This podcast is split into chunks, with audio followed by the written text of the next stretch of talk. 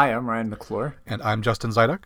And welcome to Indefensible Inc., the podcast where we take a look at some allegedly terrible comics and comics related media.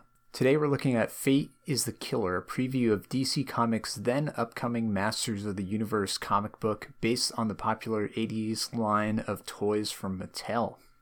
This was published as a 16 page insert in a bunch of comics published by DC Comics in November 1982 and features barbarian hero He Man teaming up with Superman to fight the evil Skeletor. Uh, this was written by Paul Kupperberg and drawn by legendary Superman penciler Curt Swan with inks by Dave Hunt. And if you'd like to read along with us, but you don't want to track down some random DC comics from 1982, you can actually find this online at heman.org uh, by searching for it in the DC Comics section of their comics page. Uh, make sure you go to heman.org, not heman.com or .biz, so you have the most credible right. uh, source. It's an organization. Mm-hmm. Um, so this comic came up in a trivia question that you actually asked in a recent Cannon Fodder, um, and I, which I knew the answer to because I actually have one of the comics that contained this insert. Um, it was Superman number 377, my incidentally my first Superman comic. Um, it's from wow. two years before I was born, so I'm not actually sure how I got it, but I won't worry about the mysteries of my origins right now. Um, the reason that I thought this would be interesting to take a look at is because if you're familiar with He Man primarily through the uh, Filmation cartoon show that premiered in 1985, this is a lot different from that. If you want to do a deep dive into the creation of the Masters of the Universe toy line, um, Netflix has both an episode of The Toys That Made Us and a whole feature length documentary on the subject. Um, but if you haven't seen the documentary, and you maybe had a romantic notion of some um, imaginative creator at Mattel inventing a whole Tolkien esque world of magic and fantasy out of whole cloth. Uh, I have to shatter that. The uh, the He-Man mythos, or whatever you want to call it, was sort of assembled in fits and starts by various different designers and artists and marketing people and writers. Um, they actually started with nothing but the name He-Man because it was a totally generic name for a boy's action figure, and they weren't sure whether the character was, should be a barbarian, a space hero, or a soldier. Even after they decided on the barbarian angle, his initial backstory was still pretty vague. Um, in some of the early mini comics packaged with the toys, he was pretty much just a Conan type dude who lived in the jungle and fought Skeletor and other monsters. Um, without a whole lot of context, He Man doesn't even change into Prince Adam or yet or any of that kind of thing. Um, to further flesh out the storyline, Mattel approached DC Comics, and writer Paul Kupperberg got the assignment. In an interview, he describes that basically he was just sort of given some names and one line descriptions of the figures and was pretty much just left alone to play with the characters, both figuratively and literally, uh, to decide how the, the characters would work with each other and interact in the story. Some of the elements introduced in the DC comics would carry over into the cartoon show a couple of years later, but a lot of them change pretty drastically in development, so there's a lot of elements in this comic that feel close but not quite right because they hadn't been figured out yet. Um, but first, Ryan, we talked a little bit about this uh, offline earlier, but for the folks out there in Radioland, what is your relationship with the Masters of the Universe toys and, and cartoons? This was actually the earliest toy line that I remember getting obsessed with.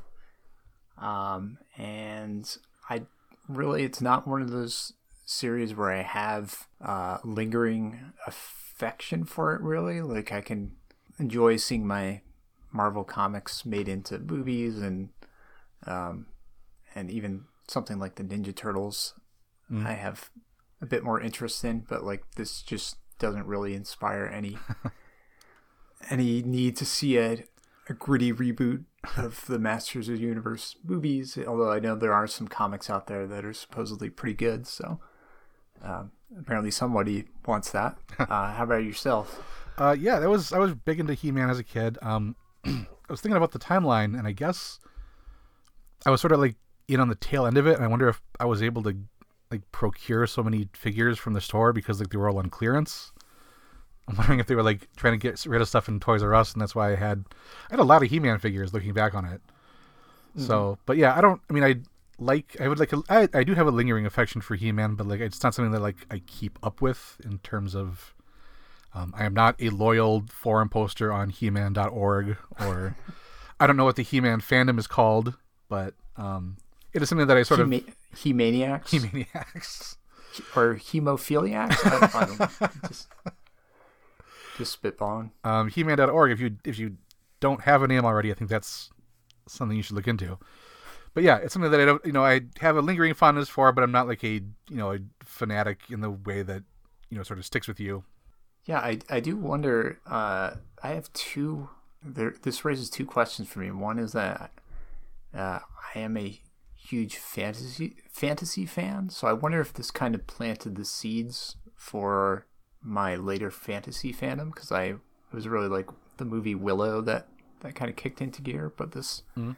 might have been the starting point.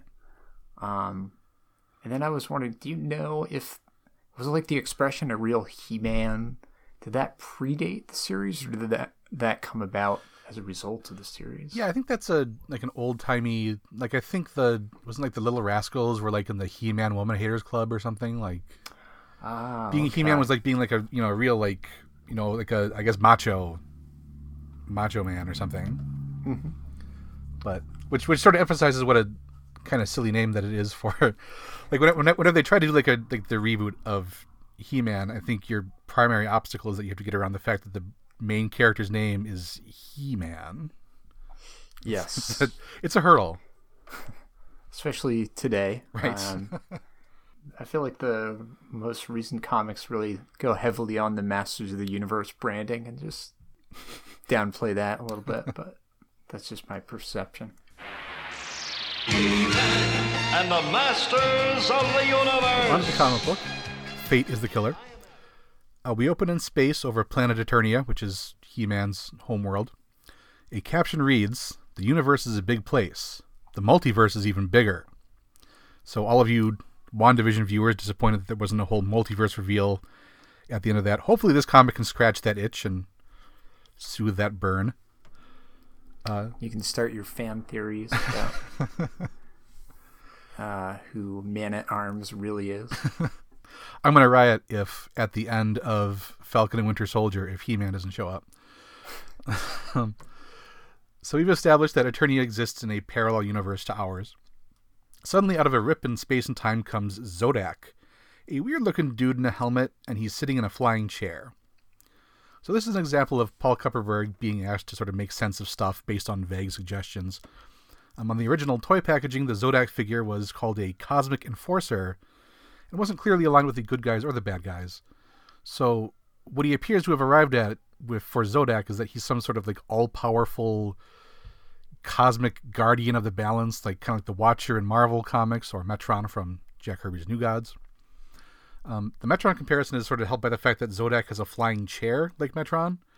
Um, the chair didn't actually come with a figure. Um, it was appar- apparently based on the throne in the Castle Grayskull playset.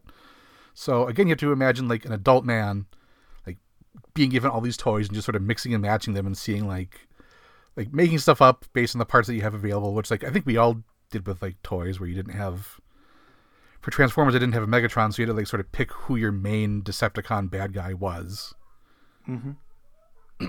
Yeah, the the Bob the Goon action figure from the Batman line was every random thug in every superhero scenario. yeah uh, my uh, spider-man and x-men figures got a lot of play in the uh, the ghostbusters firehouse Yeah.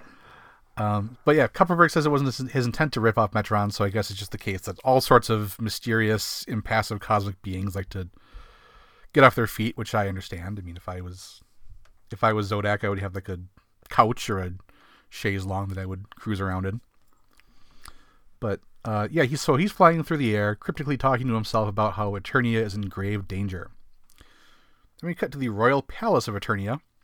There's basically ye old revelry going on with the king and queen at the main banquet, and a court full of feasting and drinking, and dancing girls with streamers. Uh, a caption assures us that this isn't a primitive world, but it's one where feudalistic society coexists with a- advanced technology.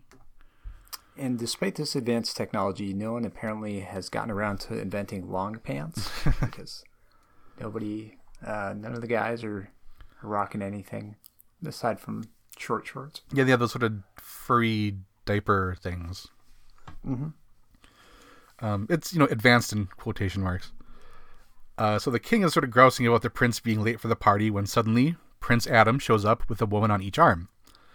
Uh, the character of Man at Arms puts it more bluntly. He says, "quote Only two wenches, lad. You're losing your charm." End quote. Uh, Prince Adam apologizes for his tardiness, but says he was unavoidably detained. To which Man at Arms says, "Out wenching again, you mean, boy?"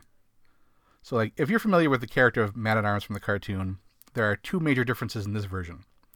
Uh, first, just like the original action figure, he doesn't have a mustache like he does in the cartoon. Second of all, he's apparently obsessed with saying the word wench. Yeah, and I wonder if um. So this reminds me of the scene in Batman Year One where we see Bruce Wayne kind of stride into a party with a couple ladies on his arm. Um, so I wonder if Frank Miller was and Mazzucchelli were taking notes. is a, a primary cited influence. Uh, so in the cartoon, if you'll remember, uh, Prince Adam is sort of a like a nasal voiced weenie, but here he's kind of like a portrayed as sort of a spoiled, carousing prince who shirks his duties, not unlike uh, Bruce Wayne in a lot of current uh, incarnations. He proposes a toast to his father, the king.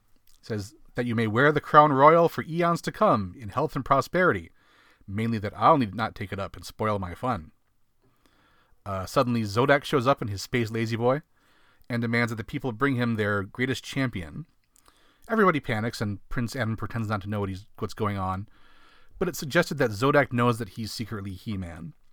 And um, just like on the cartoon, it's not clear why people don't know that Prince Adam is He-Man because they look. He's not even. He doesn't even have like glasses or like a like a hat or you know. And he's it's the exact same man. It's yes. Not, yeah. not even really clear like why He-Man needs a secret identity because it's not like he's. I mean, you're already, you're already the prince, so like your parents are already kind of like major targets for Mhm. any evildoers. It I, I can only imagine that, or it's possible that like everybody doesn't think that he has a secret identity, and they're just sort of like, uh, you know, he's like, oh, I, I gotta go, and it's like it's it's fine that you're that you're He-Man. It's it's good to know that you're good to know that you're available if we need you. It's you don't have to don't have to hide, but Yeah, it seems like uh, that and his cat having like an alter ego, a secret identity, seems like a gilding the lily a little much. Um, so Teela, the female captain of the guard, shows up.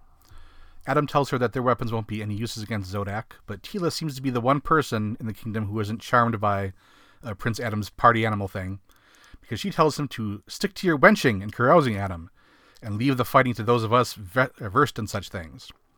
So I think it's pretty impressive to get wench three times in three places, or in, in, three three times in three pages. I mean, that's a if I try to do that, I don't think that I could pull that Yeah. off. Uh, so Adam runs from the scene and calls up his green uh, pet talking tiger, Cringer. Uh, so they have, uh, so again, harkening back to the cartoon, like if you remember, this have sort of like a jokey vernacular, you know, where He Man's like, "Uh oh, time to put this guy down to size," but here they have like Conan style dialogue where they say like "I" and "verily," and so like the exchange between Cringer and Prince Adam is Cringer says, "I knew I shouldn't. I should have found instead some nice safe corner of the stables in which to take my rest." And Adam Adam says, "You complain overly much, cat. I wouldn't dream of disturbing your sleep were it not important." yeah, it's uh, Cringer in particular is, is very eloquent. Just seems like maybe the smartest character in, in this series. Uh, so they duck into a cave, uh, Adam and Cringer do, and the sorceress appears. And instead of being sort of falcon or eagle themed like she is in the cartoon, she was a pretty cool snake armor. Uh, Prince Adam has changed into his He Man, you know, uh, uniform or costume or whatever you'd call that. There's no like power of Grayskull sequence, and he doesn't even have a sword. So I don't know if he has to like physically change out of his Prince Adam shirt and into like the He Man harness or or what. Yeah, it's kind of the most iconic thing about He-Man is the the power of Grayskull moment and the change. So None of that. kind of strange that it comes later. So, uh, Sorcerer says that Skeletor is up to no good again and conjures up an image of him. He Man yells, Skeletor! May the dark gods burn his evil soul. So, again, sort of a far cry from the jokey guy who used to call Skeletor like Bone Face or Skull Breath in the cartoon. I don't recall him invoking dark gods on the Saturday morning cartoon. I, I did watch a few episodes or a part of an episode maybe like six or seven years ago, and I was really surprised because I had this uh, perception of it as being like very kind of serious uh, fantasy stuff, and then it is just as, as you're saying like super goofy and like Yeah. cartoony sound effects and all this stuff. So it's Mhm. a totally different tone. Yeah, we actually have a uh, the uh, Christmas special on DVD, and that's an annual ritual around here, so we are regularly reminded of like you you know they jump up in the air and they will like before they run off and that that sort of thing. Yeah, they shake their you know they shake their heads and there's sort of a. uh, so we cut to Skeletor and his henchmen Beastman and Merman. Skeletor also talks in a much more uh, eloquent way than he does in the cartoon. There's a legendary power sword that he has half of, and he's looking for the matching half. Skeletor claims it's in the sea and requires Merman to retrieve it.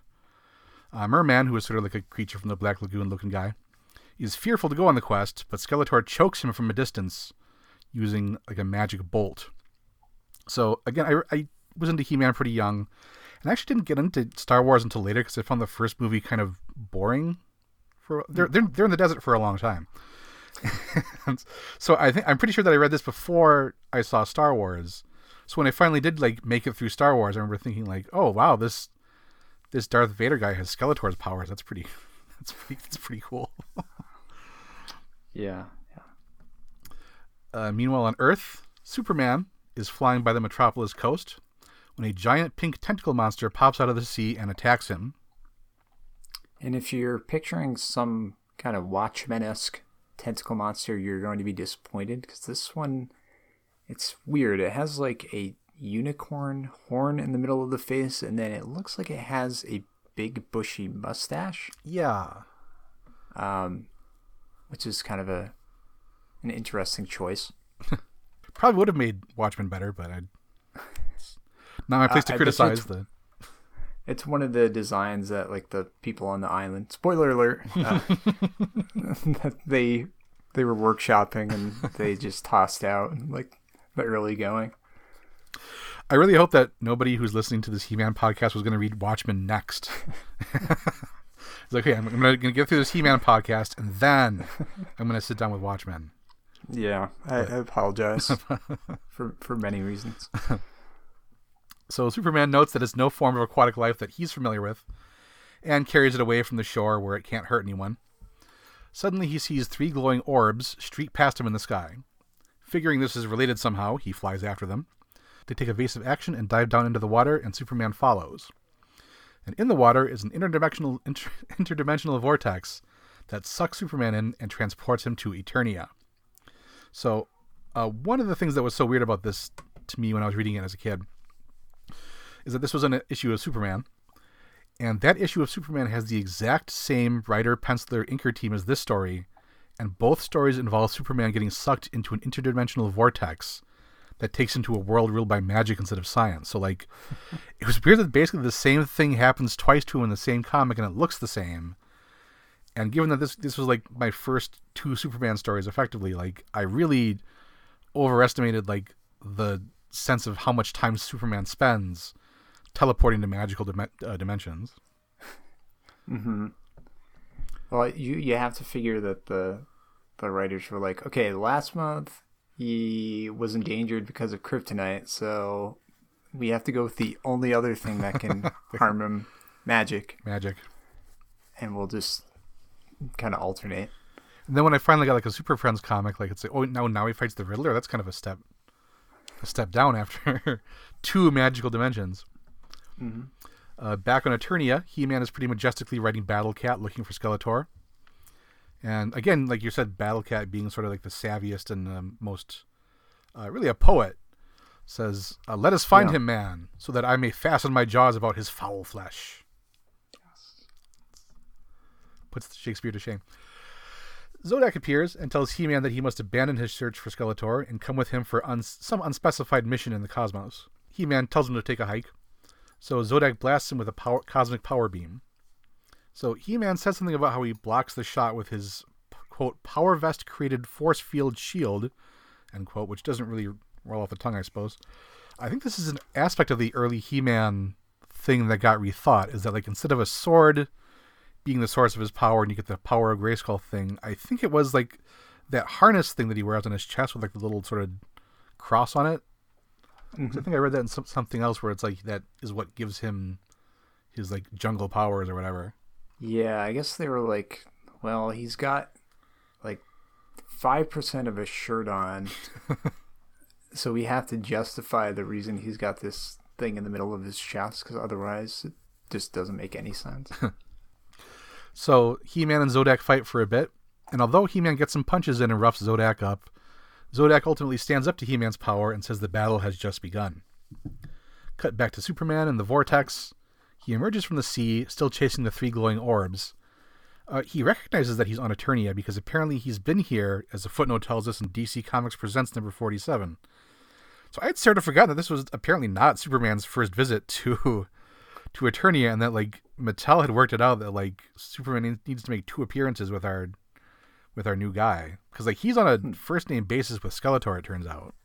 they're really pushing this hard, I guess. Yeah, it was. I had read something in the the interview online that like Mattel was like. I mean, I, I, I guess it's quaint now that we like they, they really thought that like comics had the power to like drive the kids' interest in this series, and that like Superman was still a big draw at that time. That they were like, we need to get them on panel as equals, really solidify that this He-Man guy is a a tough customer.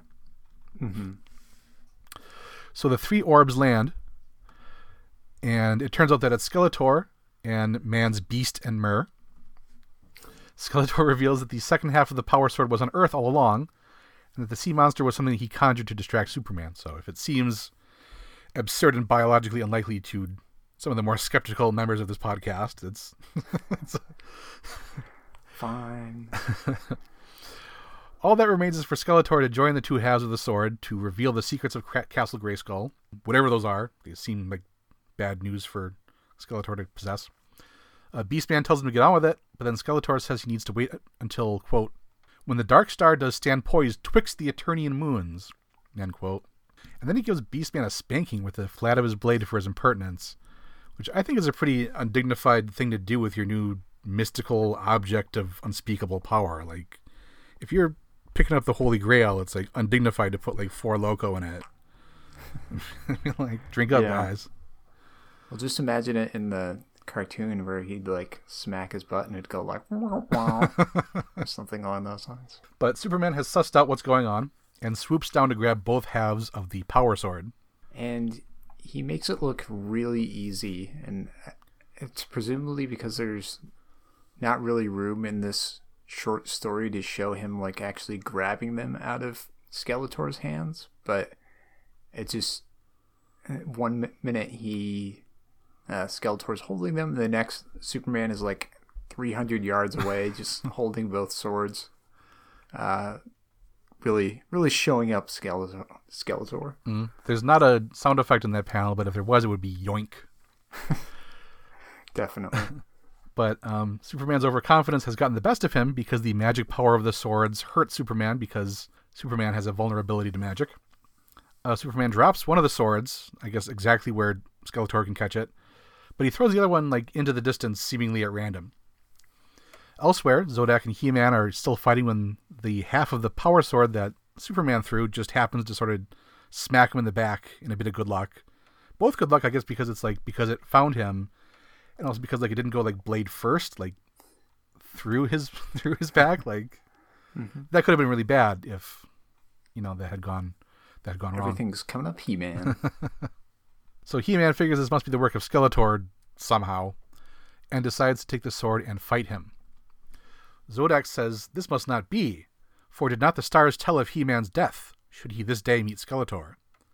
I guess this is the fate is the killer that the title was warning us of. At Castle Grayskull, Skeletor is zapping a powerless Superman with his half of the sword. He shoots an energy blast at He Man as he approaches and it knocks him out. But Superman throws his sword first, and again, keep in mind your memories of like the the old cartoon. It impales Skeletor through his chest. Pretty Yeah. hardcore. Mm-hmm. so Skeletor is stabbed through the chest. He Man's down. Zodak shows up and laments over an unconscious He Man that he's too late and that the stars have claimed their victim. Skeletor curses some meddlers, as as you do when you're a evil wizard who's dying. Um, and then the power of the sword consumes him, or at least this is how Skeletor describes what's happening. I would describe it as like Skeletor turns into like an energy bolt and sort of flows into He-Man, but the power of the sword consumes me is a little maybe a little cooler, more dignified. Uh, Definitely. so this energy transfer thing revives He-Man somehow, which Zodak is absolutely stoked about. He like cheers, um, and because he came on like such a dispassionate god, it's sort of endearing how happy this makes Zodak. Like it's kind of like in a you know like any one of those episodes of Star Trek where you know Spock thinks that Kirk's dead, and then he shows up and he's like Jim, and then he has to sort of like compose himself again. But Zodak is just purely like I'm in a good mood now. I'm really really pleased that He-Man is still alive. I'm, I'm glad they gave Zodak a satisfying arc in this 14 page story. Oh, you know, Zod- you know, Zodak will he'll, he'll surprise you. Anyway, Zodak is basically like, well, I guess the pro- prophecy was technically true because you died and returned back to life. So, way to cheat fate, man. And the one thing that I took away from that documentary, uh, the Netflix show about the toy line, is that apparently one of the things that they found in doing research is that little boys are fascinated with power, you know, like who's the toughest, strongest hero. So it does seem kind of like a weird move to introduce the center of your new hero toy line by technically killing him um, right away. Yeah, and then just just happens to pull through. Um, but yeah, that's that's a bold move. I suppose it's not that much different than like the other protagonist of this story, Superman, where like every movie idea that DC Comics has had in the past like 25 years has been like death of Superman related in some way. So it's like, like they have no. It's like any Warner Brothers executive is going to be like, okay, before I greenlight this, I'm going to need to see Superman's corpse in the script, preferably battered and bloody. But like, I I can't greenlight the Superman movie unless he's he's dead for at least part of it. Yeah, yeah. And uh, speaking of whom, at the end, the last panel, Superman says, "That's all well and good, but will someone please explain what I'm doing here?" Which is maybe not awesome to like admit how superfluous you are in this, and how how contrived your appearance is in the story.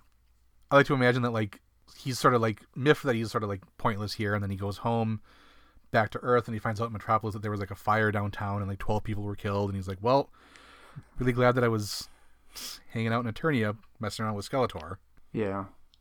I would have liked a little um, kind of Simpsons critic crossover moment where He Man's like, "What? and if you want us to uh, stop by and visit at any point. Nah, I don't think we're gonna be. It's kind of. Yeah. I, I got a lot of stuff going on. so, that's the end of our our little uh, short story. Um, and I I'm, I'm gonna say that's not like obviously it's not the worst thing that we've looked at by any means. I mean, it's an action figure tie-in from 1982 that has to introduce its concepts and tell a complete story in 14 pages, plus fit Superman and sort of shoehorned. So like all of our jokes aside, I think it competently executes that brief, and this is not like that much that much better or worse than what you could reasonably expect. But I do think it's sort of there's a sort of an interesting like weird alienation effect going because like if you didn't know that this came first before the TV show, you would read this and think like, wow, this is everything's like just slightly wrong in sort of a sort of an eerie way. Like Yeah. like the the, the He-Man uh, uncanny valley, if you, if you will. It's like, yeah, they were doing the gritty reboot before the actual series came out. Yeah. Yeah, because it is like it's it's not like exactly like super gritty Conan stuff because it is still a kid's toy line, but like it's not like we were talking about like the jokey like goofy wacky adventures in the cartoon. Mm-hmm. There's a there's there's there's no like like moral at the end of the of the end of the story where like He Man turns to the camera and talks about like, well, you know, He Man, you know, Skeletor sent that sea monster to attack Superman, but really the danger is that you have when you have uh, invasive species in ecosystems that aren't designed to support them. Yeah. Um, Um, but yeah, I mean, I think it does the very uh, commercial objective or achieves the commercial objective it sets out to achieve. Mhm. And for that reason, yeah, I think you got to get give it a 10 out of 10. I mean, for just to see Skeletor like impaled alone, it's like, well, so we were we were talking about like comparing this with a cartoon show, and you were talking about how like you rewatched it and you like thought you had like a different like memory of it in your head. Mm-hmm. So I had the same sort of the same thing with like Transformers, where I was remembering like for years like the Transformers the movie was what I had on you know on VHS or whatever, and so all my like that's pretty like you know it's a lot more violent and there's there's there's swearing which is which was big as a kid. So like my How many wenches are in, are in it? there's one, Okay. but you know like there's like the Transformers movie is like a lot like more serious for as much as like a transforming you know car cartoon can be. And then like Yeah. that's what I that's how I remember like the Transformers show being and then like I remember like when it was on Netflix when I first got Netflix I like watched the old Transformers show and like was really quite shocked at how like goofy and illogical every illogical everything was. Mm-hmm. Yeah. Any any of you uh, younger people who grew up with actually like cartoons that are trying to do things with animation as an art form and and uh, committed to character and and uh, you know narrative principles, you you don't know how good you have it. I know. We, you know, people of our age tend to sometimes say like, "Oh, like this or that was better when we were kids," but like, I think action figures and children's animation really is much better now than it Yeah. was. We were we grew up with garbage, so be glad that you can Yeah. watch Gravity Falls on on Disney Plus. Um, one more aspect of this that I thought was sort of funny, and like the difference between the regular He-Man in this version is that like Prince Adam. So like in the show, he's sort of like again again to the extent that he has or needs a secret identity. He's sort of like Clark Kent, where he's sort of like you know, you know, has sort of a high voice and he is sort of cowardly and like running away from stuff. Whereas like in this one, he is like the sort of Bruce Wayne, like I'm a ladies' man, I, I I'm irresponsible. I think that the Clark Kent thing works better because like again, if this is like all market research power fantasy stuff, I think it's a much stronger power fantasy that like you appear like weak and nerdy on the outside, but inside you're actually like you mm-hmm. know a He-Man. Versus like this is like if you were like if you found out like the captain of the football team who never does any work in school and like dates all the cheerleaders is like oh he's also the world's greatest superhero. That's awesome. It's- it's- I'm glad that he's Yeah. better than me in every single possible respect. yeah. Yeah. So that was a I think that was an improvement over this version. I think maybe the most important question to end on, uh, or at least this segment, is Is this as good as that viral video featuring the Four Non Blondes song? He Man. I mean, it's perhaps slightly more narratively satisfying. But, I mean, I, I will I will say like the as much as we like the Four Non Blondes video, where's Zodak? That's what I, That's, that is true. that's what I gotta ask. That sweet ass chair. That sweet ass chair, that totally not ripping off Metron. So, on that note, should we go on to cannon fodder? Let's do. Uh, so tonight we'll find out who's the master of the trivia universe as we do our segment in which we try to stump each other with some obscure and bizarre comics trivia. Would you like to kick things off? Sure. So I went with some some Masters of the Universe, some MOTU uh, based questions. So question first: uh, One of He-Man's heroic warrior buddies uh, was was a Wild West looking lawman dubbed the fastest draw in the universe, who rode around in a covered wagon, made hot chili over a campfire for He-Man and Orko, and uh, oh yes, he was apparently some sort of cyborg. that had a shoulder-mounted laser cannon and smaller laser guns that came out of his chest, hands, and kneecaps. What was this guy called? was it A. Buckaroo Quickshot, B. Rio Blast, C. Gunslingor, or D. Laser Laredo? Hmm. For some reason, C and D seem the most plausible to me. And I feel like Gunslinger is triggering something in the far recesses of my mind. So I'm going to go with C. There was a devious plot on my point because so many He Man characters are just like Spikor and Stinkor. And Ah. it was actually Rio Blast, which I'm not totally sure that I get. like, is it like Rio Grande? Like, that's a. It's a river in the Yeah. west. That's not a not a pun. Um, right because i was i was thinking like oh i'm gonna make all these puns like about like lasers and the wild west and then i'm looking at the, the actual name and i'm like this isn't really clever mhm. i will say uh, geoff johns as much as i uh, dislike him uh, he he invented a masters of the universe character when he was a kid called sir laserlot like sir lancelot but with a laser and like that i have to give it up for him Yeah. that's that's that's a winner Definitely. So, my question is non He Man related, but it is somewhat topical. Mhm. With the release of the Snyder Cut of Justice League, grim and gritty versions of DC heroes are once again back in the spotlight. However, Snyder's Batman has nothing on the Batman Who Laughs, a Jokerized, evil alternate universe version of Bruce Wayne who kills the entire Justice League. Which of the following details are not part of this super dark and totally twisted character's canon? oh god A. He synthesized a strain of black kryptonite to drive Supergirl insane and force her to kill her own family. B. The Joker temporarily paralyzed Bruce Wayne and forced him to watch as he recreated the Wayne murders by shooting captured children's parents in front of them and then infecting the orphans with Joker venom.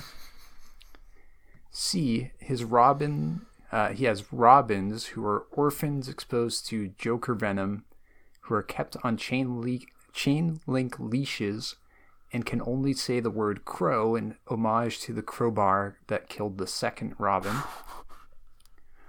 Or D. He disemboweled Commissioner Gordon and made a bat signal, signal out of his entrails in order to lure Barbara Gordon into a trap. wow i guess Yeah, i so guess dark. I guess it could be worse. the Snyder Cut. Um, so which This which is like one of the most popular storylines of recent years, from what I, I gather. yeah um ooh, which which one of those is not a thing? Yes. I'm gonna say I'm just just for the the sake that it's out of the Batman family. I'm gonna say it's the Black Kryptonite and Supergirl kills her family. Uh, it was actually the disemboweling Commissioner Gordon Ooh, that's a and making the bat signal. it's a missed opportunity. Yeah. Uh, I guess they just weren't quite as twisted as me. Not really taking it to the next level that yeah. that you you can access. Yeah. Um, on a, on a cheerier note, question number two is also about He-Man. there was a plan in the original mini comics that were packaged with the toys to eventually reveal the true identity of Skeletor. Although one comic was published that set up the mystery, the toy line was canceled before it could be resolved in a subsequent comic. Who was Skeletor intended to be revealed as? Is it A. King Randor's brother, a powerful wizard named Keldor, which also makes Skeletor He Man's uncle? Is it B. Scott Latour, an astronaut from Earth on the same space flight that brought He-Man's mother, Queen Marlena, to Eternia, and who betrayed the rest of the crew. That is, by the way, a part of the He-Man canon that is not mentioned all the time is that his mom is an astronaut from Earth.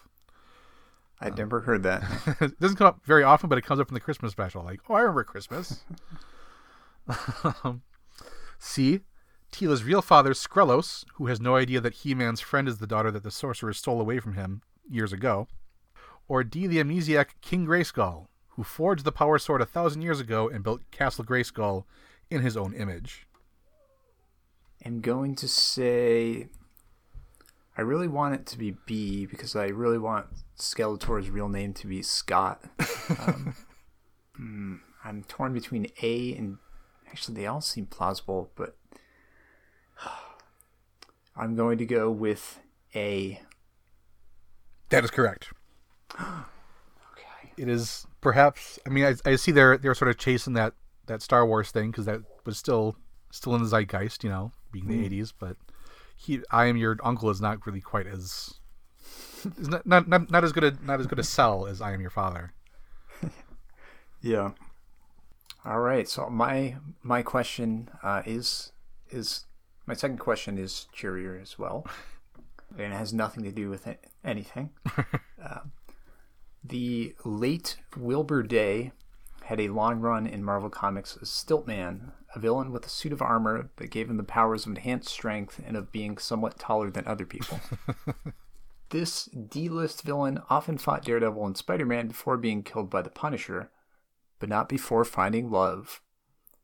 Which similarly unimpressive villain did Stiltman marry before his death?